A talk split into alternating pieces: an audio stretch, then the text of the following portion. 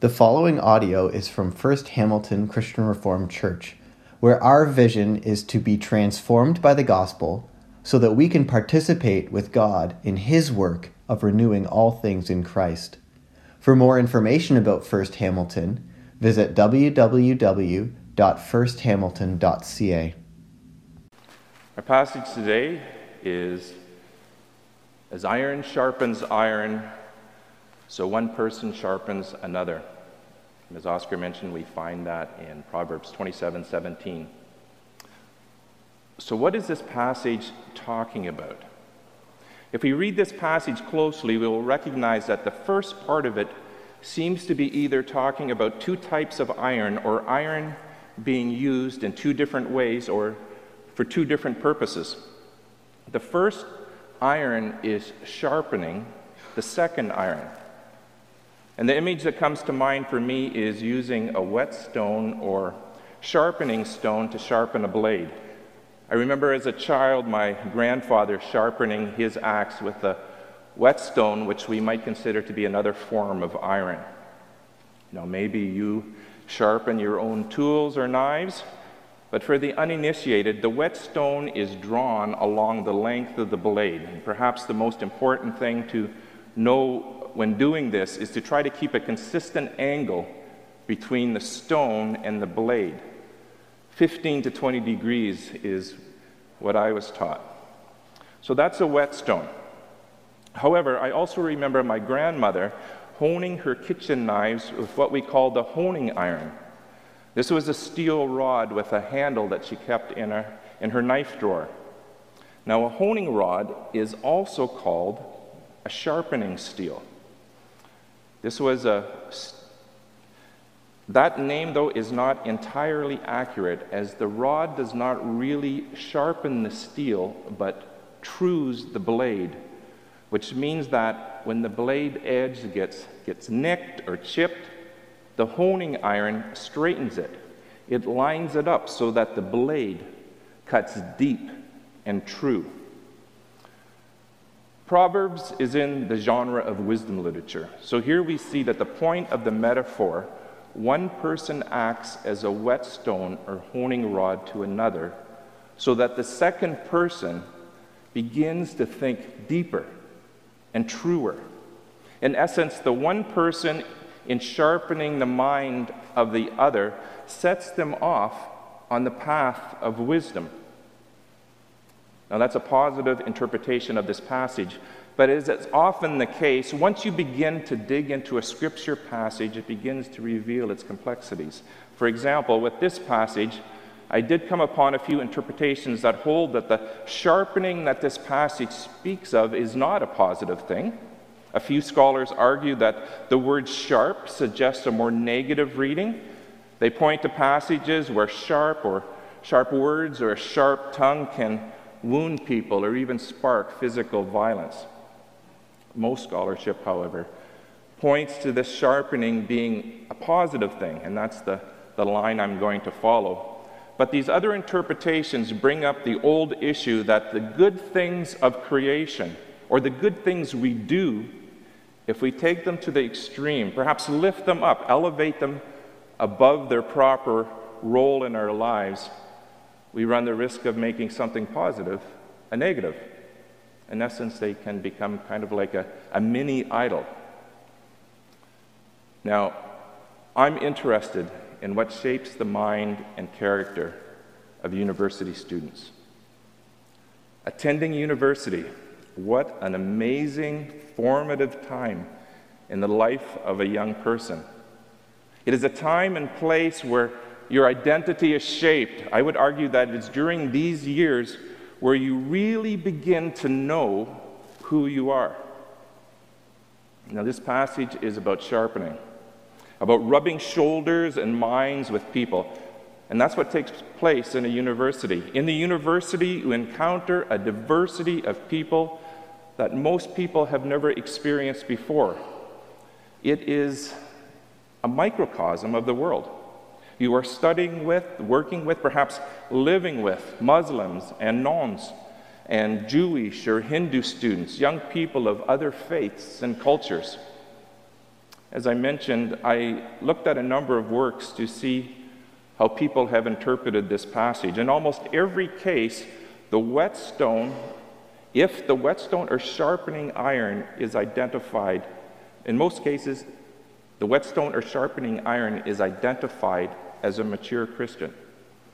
If that word person is translated as friend, Oscar did read one of those passages. So one friend sharpens another, it's pretty much 100%. Now, that is, of course, a legitimate understanding of the passage. I think many of us, if not most of us, have personally experienced that. Growing up, we have been powerfully shaped by the Christians, the mature Christians in our lives. And I'll come back to that. But before I do, I also want to recognize this other diverse honing. It's also very significant, and I believe God is working through that as well. When you encounter young people who think different than you, of course it shapes you. And if you live with them or spend a lot of time with them, yes, they rub off on you. I always think of Goethe's comment Show me who you spend time with, and I will tell you who you are. So, how does this studying and living in such close proximity affect you? You begin to ask yourselves questions you may never have asked yourself before. Yes, you quickly recognize the difference between you and a person of another faith or worldview, but even more than that, your eyes are open to how alike we all are. A few years ago, we had a young woman in our fellowship, a bright young CRC woman, who told me that before she came to Mac, she had this idea that, that people of other faiths, yes, they, they strongly believe in their traditions, but mm, not to the depth she believes in Jesus. She did not see their beliefs meaning as much to them as her faith meant to her. At that time, we had a number of Muslim students, a few of them young women who were part of our group. They usually came out in numbers for Irish céilí dancing, but some became regular, regulars at all things. Anyway, she became friends with one of these young ladies, and I remember her telling me that she was blown away by how passionate this one young Muslim lady was about her faith. She said, You know, she is more devoted to Islam than I am to Christianity. What I observed was that Nasima actually inspired Rachel to dig deeper into her own Reformed tradition. One result of this was I put Nasima on the hot seat at One All Things. Ask the young Muslim woman anything you want. The questions flew prayer, the Quran, dating. Just one more example of this serendipitous sharpening. Each year we dedicate One All Things to Holocaust Remembrance Day. Typically, we would have a Jewish speaker address our group. Not last year, but two or three years be, before that, we had a father of one of our former All Things Jewish members speak to us. We would always get a few Jewish students showing up for these talks. Two years ago, the director of Hillel, the Jewish organization on campus, attended. These Jewish students had such a positive experience and felt that what we were doing was so important that last year they asked if we could work together to make it a joint event. We have had Muslims and atheists and, yes, Jewish students be part of our community. I remember a couple of our Christian students being a little befuddled when a few of our friends showed up at one of our end of semester review nights and dove right into the discussion about what significant issues we might want to discuss in the coming semester. As we read in Proverbs 1, verses 20 to 24, wisdom cries out in the street, in the middle of the marketplace, to all people. Do you hear the whetstone being drawn along the blade? Much of my focus is on the student leaders who are being commissioned here this morning. We meet weekly in a group, but also one on one. But I've served as a mentor to Muslim students, to, to nones, the Hindu students, and of course to the Christian students in our fellowship. Our overall mission at McMaster is to witness to the love and lordship of Jesus Christ within the McMaster community. As time goes by, I have found my role in our community becomes much clearer. It is to orientate us towards God's kingdom, the kingdom that is here now, but not completely here. To sharpen our vision on how that kingdom is breaking into the world and how we can be part of that. One thought.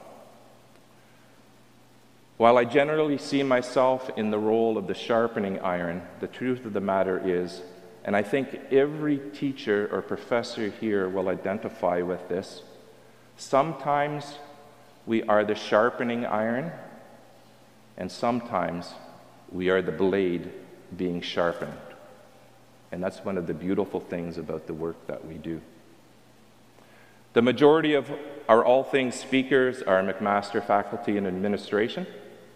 Often, the first time they come to us, they really don't know what's going on. They think they are coming to give a lecture. And I'll tell them, I don't use the exact words, but something along the lines of We want you to give us insight into what it means to be a Christian engineer or a business prof, but it needs to be more than that. We want you to move our hearts. Share with us where you find meaning and purpose in this area of life? Where do you encounter Christ in what you do? Or do you? Where do you catch little glimpses of the kingdom? I've had many profs tell me that this is a significant exercise for them. It forces them to step back and pause and ask themselves, What am I doing? Do I really see my work here at McMaster as kingdom work? The truth of the matter is that sometimes they, we do, and sometimes we don't. But just like a real knife that gets dulled when it encounters bone or through constant use, we all need people and venues that we can return to to keep us vital and engaged and sharp. I also want to mention our peer groups. We have a women's group, Revive Again. The women who run that group are fantastic, and a men's group, Fully Alive. I don't attend the women's group, but I'm always very interested to hear what they are discussing each week. I do attend the men's group. I'm the, the designated cook. I make the pancakes to eat while we have our discussion, and I'm just blessed just by, by being there. I find a different kind of honing, of sharpening, can take place in these smaller gatherings. Now, I'm of a generation of men that did not talk about what was going on in their lives. You might acknowledge the good things, but if there was a tragedy in your life, well, you, uh, you just needed to walk it off. Your dad beats you up, Suck it up. It might be hard for some of you to imagine this now. After all, we are approaching November. But when I was a teenager, to talk about this sort of stuff with anyone would be considered a sign of weakness. And in the community I grew up in, you did not display weakness. Now, it's clearly better today, but new challenges have arisen. We live in a very individualistic time, and it's become more so in the last two years. So many young men now are living very private lives in front of their computers. I find having other men in your life, good friends, healthy and important. How does one or a group of men sharpen another? I was just asked to do my traditional Movember talk on men's mental health. Let me just briefly mention th- six things we have discussed in the past.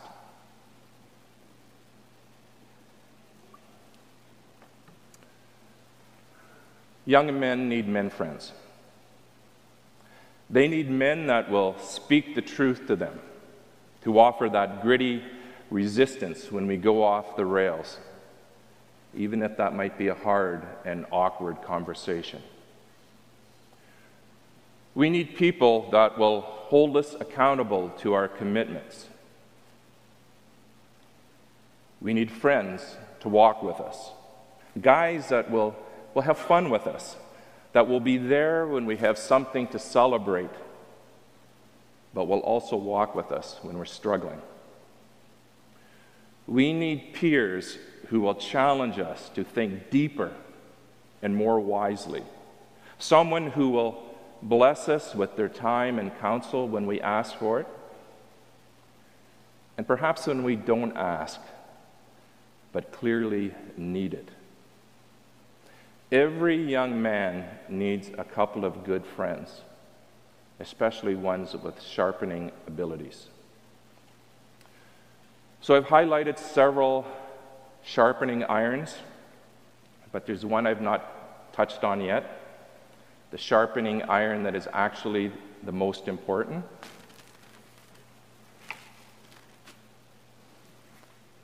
We find that here. Does this hone you? Does Scripture sharpen you more directly? Does the person of Jesus Christ true you? Tomorrow's Reformation Day. The great truth of the Reformation is the restoration of Scripture being the central part of the life of a Christian. Martin Luther is quoted as saying, The Bible is alive. It speaks to me. It has feet. It runs after me. It has hands. It lays hold of me. Does the Bible have a hold on you?